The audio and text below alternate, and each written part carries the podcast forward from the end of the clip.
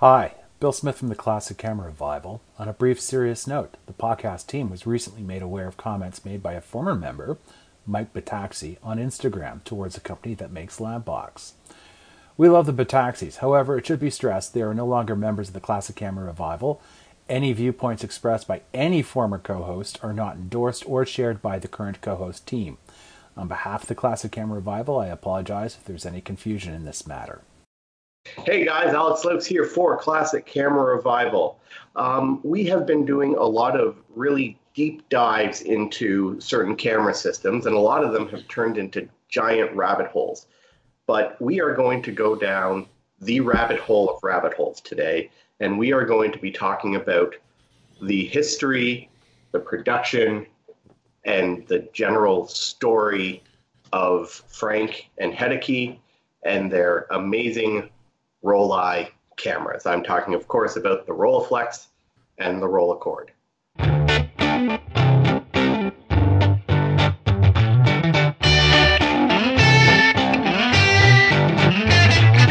Welcome to the Classic Camera Revival, coming to you from the Greater Toronto Hamilton region of Ontario, Canada. If you don't have gear acquisition syndrome now, you most likely will by the end of the episode. Okay, so if you read some of my other blog posts, you know that I am a big fan of history and I tend to go in head first and don't stop. So, when it comes to cameras, there are many that hold a special place in photographic histories. And in the case of twin lens cameras, none stand out more than Frank and Heidecke and their twin lens reflex. But the TLR is not a new idea. The earliest one saw production in 1880, but it wasn't until the 20th century that they really started to come into their own. And we really have Frank and Heidecke to thank for that. The original Rolleiflex was released in 1928. Um, the Rolleiflex 1, or the old standard. Um, compared to modern cameras, this original Rolleiflex is essentially a twin lens box camera. There's no light meter, there's no automatic film advance. It's a box with two lenses that you can focus. Um, but the one thing it did have was a big 6x6 negative on 120 film and a Carl Zeiss lens, specifically a 7.7 centimeter Zeiss Tessar f3.8. And it came into about $75. The original model saw continued production until 1938. And then in 1938, we saw the first major shift in the Rolleiflex production with the introduction of the Automat. Gone was the red window, and automatic film loading was introduced. But before the Automat, Frank and Heidecke realized that the Rolleiflex was fairly expensive. It was now running about $112. So they decided to release a budget or a consumer level TLR, the Rolleicord. The Rolleicord saw introduction in 1933, cost $70. And compared to the Rolleiflex, was fairly basic, less ergonomic controls, a slightly lower quality Zeiss lens, a Triotar 75 millimeter f4.5. And then in 1939, again to address the widening price gap, you saw the introduction of the Rolleiflex new standard. This um, maintained a Zeiss Tessar lens with a 75 millimeter focal length um, f3.5 lens. But unlike the Automat cameras, the viewing lens was rated at f3.1 as opposed to f2.8. So we all know what happened in 1939. World War II broke out, but not before Frank and Heidecke could sort of unify their camera designs into a single form factor.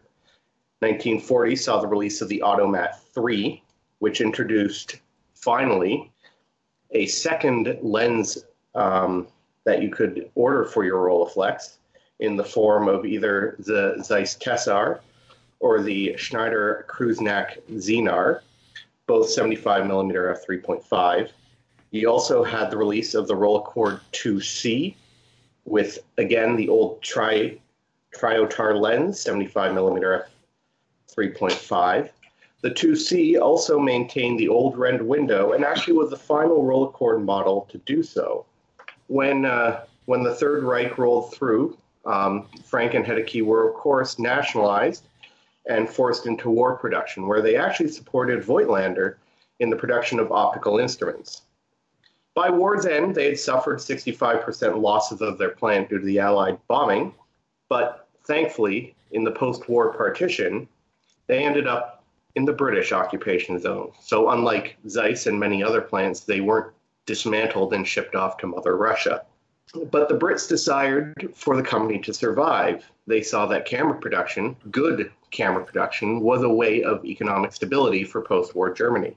They even helped to bring Zeiss lenses across the Iron Curtain until they could get their own Zeiss factory set up.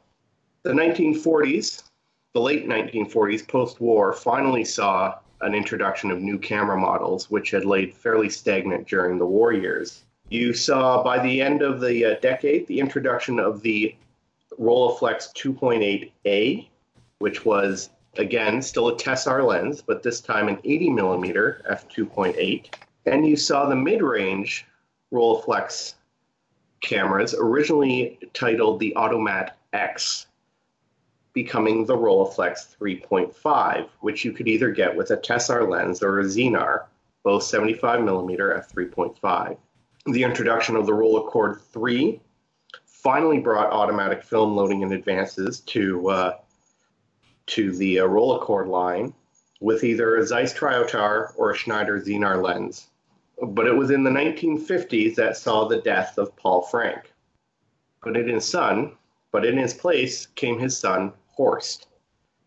The 1950s are known as the golden age for uh, Frank and Heidecke, and they entered the mid-century with little to no competition. Earlier in the decade saw a rapid release of camera models with the Rolleicord 4, which Bill Smith has. Thanks, Alex. Um, my Rolleicord 4, I picked this up several years ago at a cam- one of those Camerama shows uh, north of the city. And I got it for like, it was basically mint for like 200 bucks. So of course, you know, I see this. I call my brother who had a has a Rolleiflex automat, and I kind of asked him, and I asked my brother, "Is this? It's a Rolleicord four. Is two hundred bucks like worth it?" And he said, "And he said, yeah, the shutter speeds works. Yep." So I grabbed it, and then grabbed some expired Ilford FP4. I used the light meter app on my iPhone at the time and gave it a test roll in Midtown Toronto. It was the perfect camera. So if you're pondering, like saying, "Hey, I'd love to get into the Frank and Heidecke uh, action, but can't quite swing a full size Rolleiflex," and even the 5B is getting up there in price, maybe look at the Rolleicord 4. Absolutely. But very rapidly after the Rolleicord 4 came the Rolleicord 5. Now mm-hmm. you, Bill, have a 5B, which is a later model, but let's hear about that. Okay, the Rolleicord 5B, the 5A cosmetically, if you squint, and again, Rolleicords are simplified versions of the you know TLR. You don't have the crank; you've got a knob that you twist. It comes with all of them came with the 75 f3.5 Schneider Xenar lens, which is a really nice bit of glass all have the Compur shutter. Uh, the difference between the 5A and the 5B, well, the 5A, if you squint, it looks like the 4. The 5B, it comes with the removable uh, waist level viewfinder, like you get with the later F series uh, Rolleiflexes, and you could put a prism on top of it. Big difference.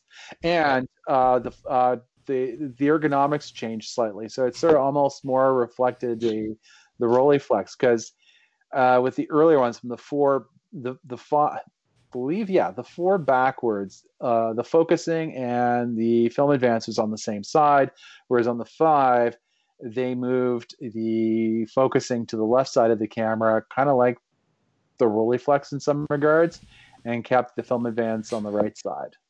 Mm. If memory serves correct. I haven't used my Rolleicord 5B in a while. I'm just going off by memory. uh, there we go. Um, the 1950s also saw improvements with the uh, Rolleiflex 2.8 with the introduction of um, the 2.8B, which didn't quite go straight to the planar lens. They actually released it with the Zeiss Biometar lens. But again, you had the 80 f 2.8. lens.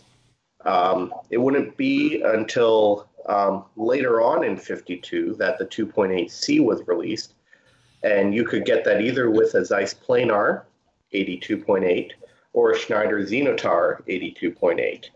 By 1956, um, the Rolleiflex 3.5 line advanced to the C models with either a Zeiss Planar 75 millimeter f3.5 or a Schneider Xenotar, same focal length.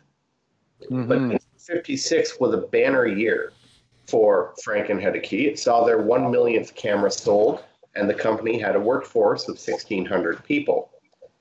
They reintroduced the old style Rolleiflex 4x4 with 127 film, which was initially released in the 30s, but they canceled it because it sold badly. But it also saw the introduction of the Rolleiflex 3.5e. The 3.5e added something that had not been seen in a Rolleiflex camera yet a light meter. And John, you have one of those. Yep, although to be precise, I have the E3. And the E3, uh, one of the books I have describes the E3 as essentially the same thing as a 1960 uh, post November 3.5F, but without the light meter. However, what it was, this was a cost saving measure for people who really wanted the Rolleiflex but couldn't afford it all at once. You would buy it without the light meter, but you could buy the light meter afterwards and wire it in yourself. So there's a place for it. This is okay. a fairly rare model. Now this this one was made from 1961 to we think 1965. The book I have isn't quite sure. There's a question mark, and only 5,000 of these were made. So mm. it, it is a rare bird, but for for some reason, you know, it's it's not commanding a huge price like I selfishly think it should. Um, because people probably don't realize how rare it is. Yeah, that's right. Well, I was exactly. I'm from 1961 too, and I'm unappreciated. The price is doubling. At least by 30 of our listeners, anyway. Yeah. Well, the weird thing with metered Rolleiflexes, my 3.5C has a meter and it's coupled, and depending which site you look at, some people say it's a 3.5C, like Rollei Club does. And if you go to Harry Fleenor, he calls it a 3.5E. Either way, the serial number falls between 1956 and 1959. So that's what it is. 56 was the year of the uh, of the meter and the coupling functionality yeah. in, in, in, the Rollei world. Yeah. That's right. Um, and the 2.8E, not to be undone, added a meter as well. My my uh, my experience, like it took me a while to get into TLRs I bought a Rolleicord first of all.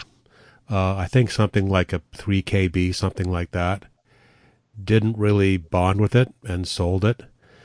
Then I got a second one that was uh, eBay minty, shall we say. and the problems would not buff out. It was basically yeah. a piece of junk.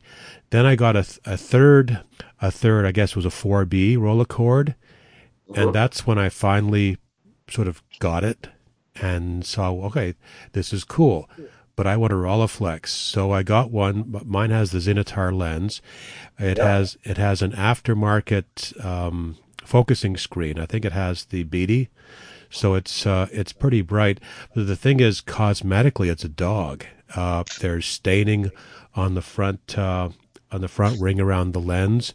So it's it's a re, it's a definite user, and I got it I think for about 550 US which yeah. is an absolute steal. Oh, that's bargain of the century. And yeah. and it's hey, it's it's like me, born in 1961, pretty beaten up, but it can do good things if you handle it correctly. Oh but by decade's end, Frank and Heidecke were flying high. They had a workforce of 2,000, but what they didn't realize was competition was starting to close in. And I am, of course, talking about the Mamiya C series. Now, the C series TLRs had one thing that the Rolleiflexes and Rolleicords did not they had interchangeable lenses. The Rolleis had always been fixed lenses. So Frank and Heidecke got to work and designed two variants They designed the Telerolleiflex, which featured a Zeiss Sonnar, 135 millimeter f4 lens, and the Rollei Wide with a Distagon 55 millimeter f4. These both were released in 1961. Neither did well on the market, and production ceased in 1967. But the 60s weren't a complete bust. They saw the release of the Rolleiflex 2.8F and the 3.5F. Now, I have the 2.8F. It's a camera that I've had pretty much since the beginning of shooting film. Not one I'm going to let go anytime soon. I got it from the original owner. He got it in 1969. Had all the manuals in German, which, when you're coming from starting with a uh, um, a uh, Lubitel 2 and a Yashica 12, switching to a Rolleiflex is a whole other ballgame. Um, thankfully, um, Roger from uh, Camtech, may he rest in peace, broke out a beat up old roll of Tri-X and promptly told me what I was doing wrong. What's nice about the 2.8F is that, unlike the E series, it does have a coupled meter. And it's match needle. Later ones did. The first one didn't. Really? Yeah. Are you sure about that? Pretty sure that's what my reading said. But again, who can trust what you read on the internet or is said on podcasts? We have no journalistic integrity. so yeah, I will I will use my Rolleiflex until its dying day, and there's a good chance it might even outlive me. So, Alex, course, just to complete your story, tell everyone just how much you paid for it. Do we really want to go there? So we can piss off the whole internet? Yes. yes, why not? I paid three hundred dollars. No boy. All right. and now, is this a, a question, Mr. Lux? Is this a white face 2.8F? No. No, okay. Three fifty. Okay, yeah, that would have gone up up to four hundred bucks. no, it is. I've I've considered that before. Um, the white faces are later variants of uh, Rolleiflex cameras. Um, mine is not a white face; it is too old for that. There you go. Um, but sadly, time was catching up with Frank and Heidecke. 1977 ended the uh, Rolleicord line, with the 5B being the final version. And a year prior, 1976, the Rolleiflex 3.5 line ended. The sole survivor was the 2.8 line, but bankruptcy hit Frank and Heidecke. But thankfully, like Kodak, they reorganized and uh, came out under the name Rollei Photoworks um, and released a gold plated 2.8F Aurum from 1982 to 1990. And that was quickly replaced by the 2.8 GX. It rolled off the line in 1987. Gone was the selenium meter. Instead, it used a photodiode and semi transparent meters to provide exposure settings similar to what was found in the Rollei SL66 camera system. The lens remained the same planar lens, although now it was made in house. They released several special edition variants. The first in 1989 was the 60th anniversary with a gray body and the return of the fancy Rolleiflex script on the nameplate. They also released a 75th anniversary version. The GX was quickly replaced in 2002 with the 2.8 FX that ran until 2009, and then bankruptcy hit again.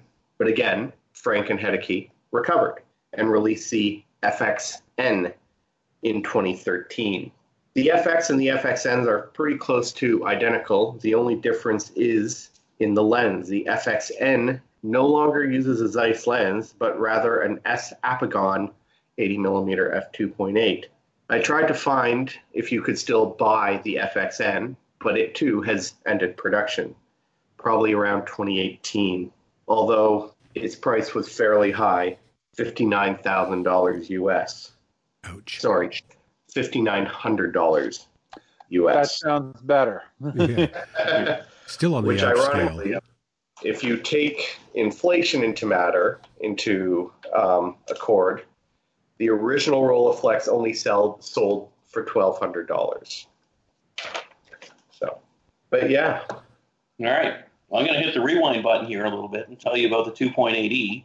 There we go. Okay, so this camera, um, according to my research anyway, and of course you can find anything to argue any position on the internet these days, was that um, uh, Rollei uh, uh, in 1956, when the 2.8e was launched, was is uh, what I read was uh, the year in which they uh, launched the built-in meter and the coupled metering system.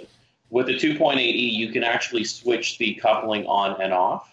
Uh, so let's say, okay. let's say, you, so there's a little knob on the aperture dial, and there's two little dots. When when there's two little hash marks are lined up with the dots, the meter is coupled. When you push the little button in, and the the hash marks are perpendicular to the two little dots, the meter now operates in the shutter speed and uh, aperture operate independently of each other.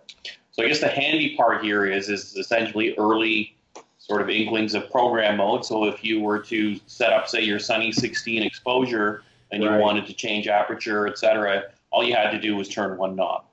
There and so go. the uh, the aperture and shutter speed would uh, uh, be essentially coordinated together. Yeah. Yeah. Oh, nice.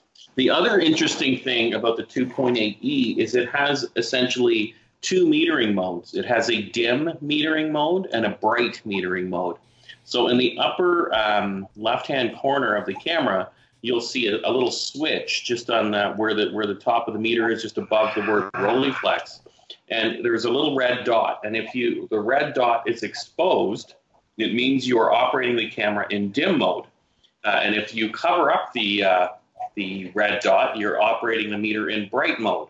Now, in the documentation, including the manual, the original manual for this camera, they actually don't specify what the difference is. But if you look at the actual meter reading knob, you'll see that there's two boxes, two windows. One that is uh, not covered in a red box, and one that is covered in a red box that displays the EV. And I believe it is a six stop EV difference um, on that uh, metering knob. Um, generally, when I'm using the meter for this thing, if I am, you know, shooting outside of the golden hour, um, so like middle of the day and that sort of thing, I'm generally shooting it in bright mode. And if I'm shooting it in in like anytime, dusk, golden hour time, blue hour time, uh, I'm shooting it in the uh, in the dim mode.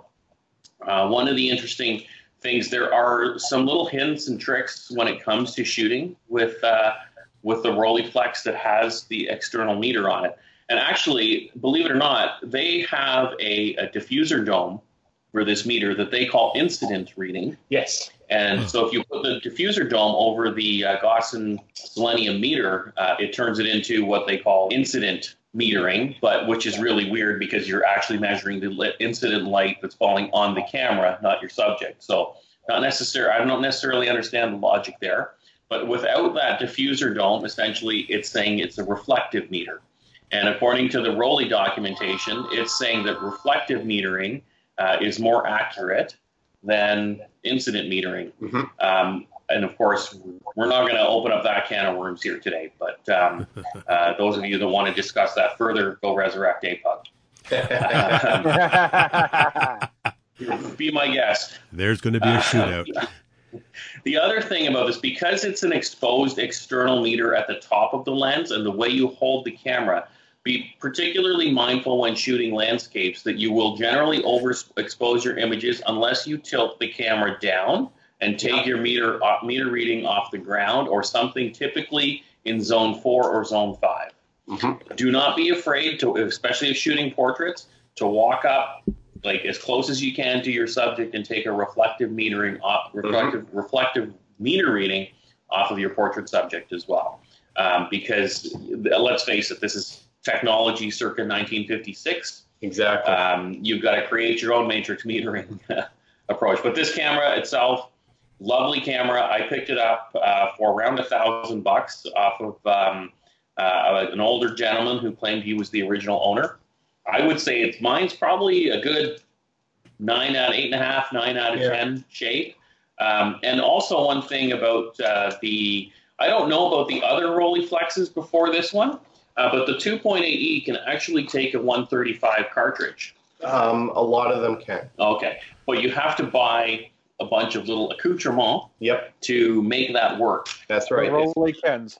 Rollei, yeah, to make it work Or- like a Rolleikin. Kino, as in motion picture film.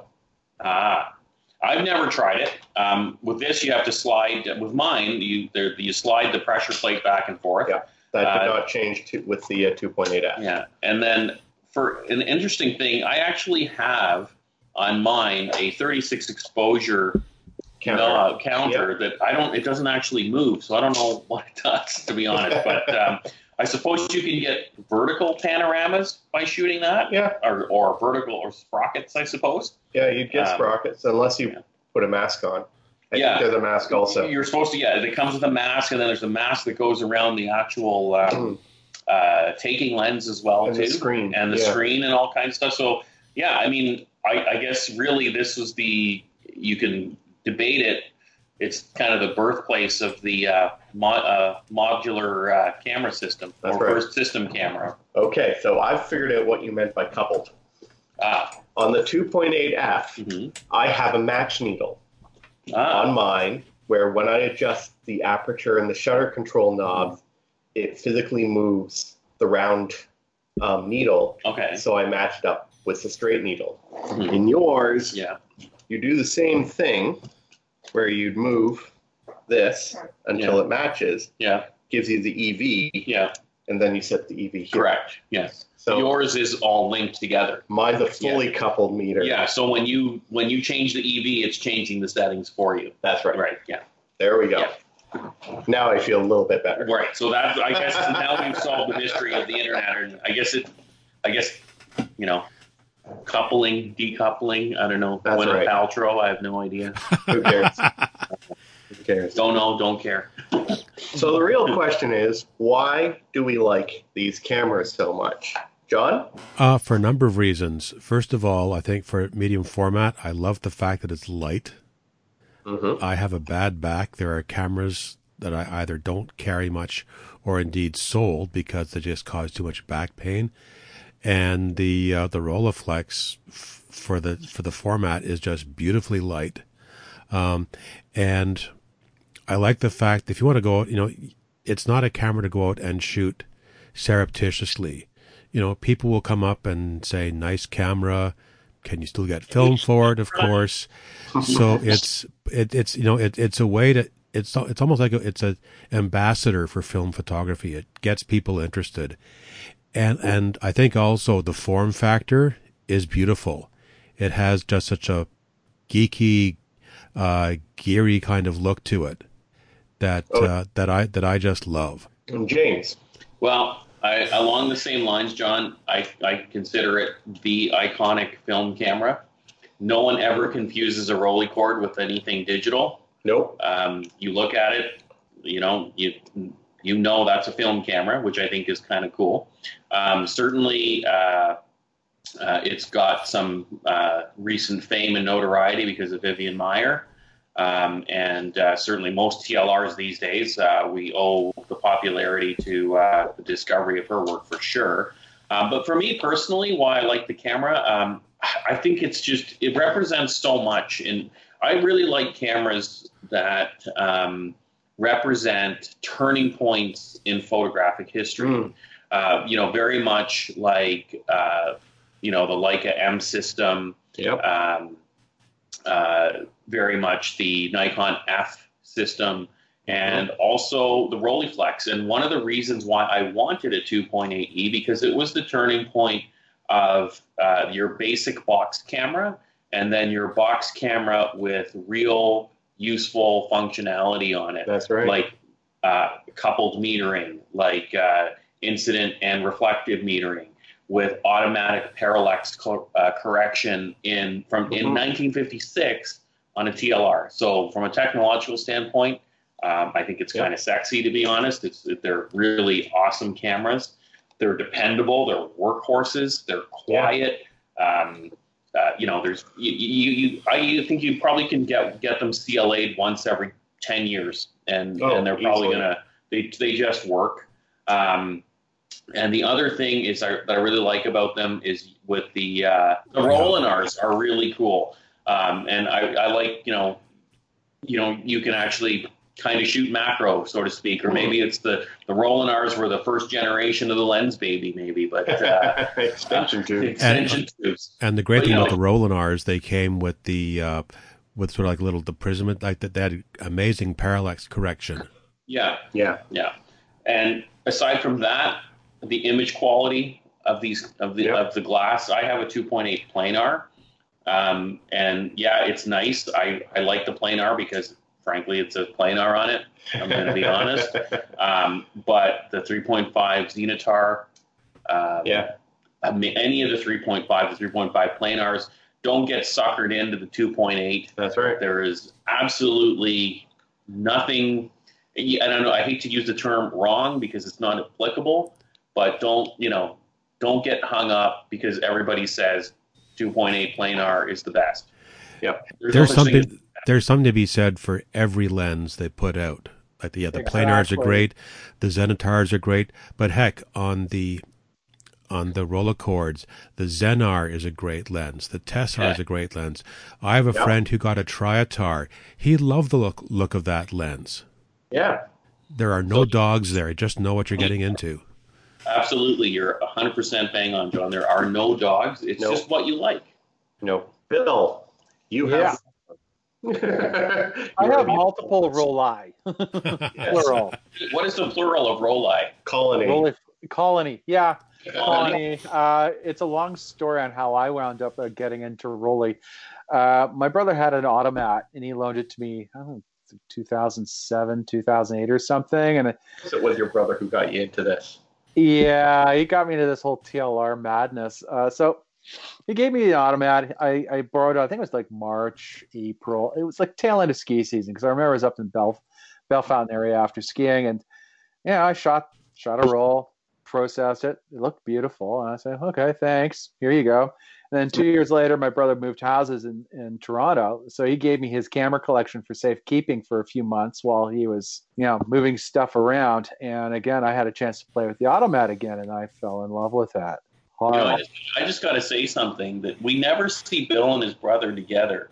So I'm We wondering, have, Oh, actually, I have. I have have photographic evidence Okay. of this. because Yeah. every time I run into Alex, where's Bill? I I did I'm I just curious. if I do have a portrait I took of both of them in the same stole his picture. man's camera collection about uh, 20 years ago. Well, moving ahead a few years, then uh, 2009, uh, you know, fell in love with it. Christmas that year, my mom and my brother went together and got me the 3.5 C in my what what I thought was an E, but in reality is it's it's a C. 3.5 planar uh, had been overhauled and off I went. And then I got my Rolleicord 4 about a couple years later. That has been with me on hikes. It's been to New York City with me on a couple of occasions. Uh, yeah, the Xenar lens, if you're on a budget, a Rolleiflex Automat or a Rolleicord, you can't go wrong with that lens. And again, you can get all sorts of accessories. And considering the fact that both Minolta and Yashica were also using the same size lens hood and Rollei Rolleinars or whatever you want to call it, everything was sort of cross compatible. So That's right. The base system. Yep. the base system. So if you're the 3.5 series, you're using a Bay 2 accessories. Uh, more recently, my 3.5 Type 3 came into my possession. Uh, I used to have a Hasselblad 500 CM. I, yeah, it was it was a it's a lovely camera. I shot with it for years, but it's not one of those ones I liked, but I didn't love. And there was a gentleman down Ni- Niagara region who was a wedding photographer and had a, has his own photography podcast. And he was looking for a Hasselblad, and he had this 3.5 Type 3. Now, what am I talking about with the types? There were almost small variants within like the 3.5F because it's such a long production run. And the first one, the Type 1 and the Type 2, you might be able to get a bit of a deal on, but the, the shutters on them are a little funky. So the repair tech you go to may give you that sort of sideways look if you drop one off for a CLA. So the Type 3 is the one you're after because the, the shutter is pretty much bomb proof. Now, again, Uh, I was lucky with this particular one. They, I got it with the uh, with the Maxwell screen. Mm. So is it cosmetically perfect? Yeah, there's a little bit of staining on the front part, but it's not a white face. It's a it's a good early mid 60 3.5 f Rolleiflex. What's not to love? And, And it's I ama- shot- and it's amazing how cosmetic defects don't show up in pictures. no, Nope. they don't. Black and white ones, they don't. It only And makes your shelf look cleaner. yeah, exactly. And I I managed to shoot uh, a roll of Cat Labs Film 80X through this earlier this year. And oh boy, that film and that lens is made for each other. Absolutely. No, So, mm, yeah. any of the um, Rolleiflex Rolleicord cameras, it's really the only camera that I see as an investment. Yeah. Right? You're investing in a quality product. It's a functional antique. That's right. It's I a- prefer my Rolleiflex over a Hasselblad. Well, let's not go that far, man. that is, of course, We'll have a little my chat. opinion. Of course, it depends on what you're doing, right? That's right. If I want a functional, dependable camera that I can get quality results out of, I don't have to carry anything. It has a built-in meter, has a quality lens in a compact that will fit on your a- fit in your average carry-on. You're golden. The only thing I regret is not bringing it with me to Saskatchewan in the summer. It what were you thinking?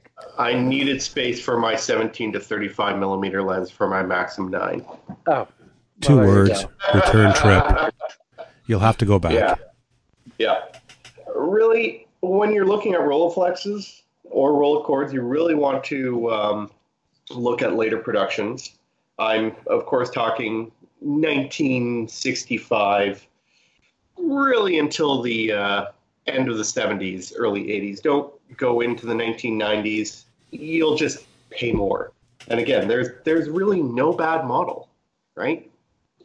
There, yes, there is a certain cachet about getting the 2.8 planar, but as everyone around the table There's said, no dogs. the 3.5 will do you just fine. Yep. The Schneider lenses will do you just fine. Well, that about covers it for this episode. I know we have just barely started to scratch the surface in our uh, 40 minute episode.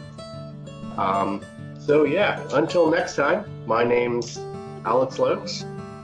And uh, if you apply enough alcohol, any camera can be twin lenses. Uh, this is James Lee. Double your pleasure and go shoot at TLR. This is Bill Smith. Uh, two lenses are better than ones on occasion. And this is John Meadows. Anyone can manage a single lens reflex. Can you handle the twins? nice. Oh, John.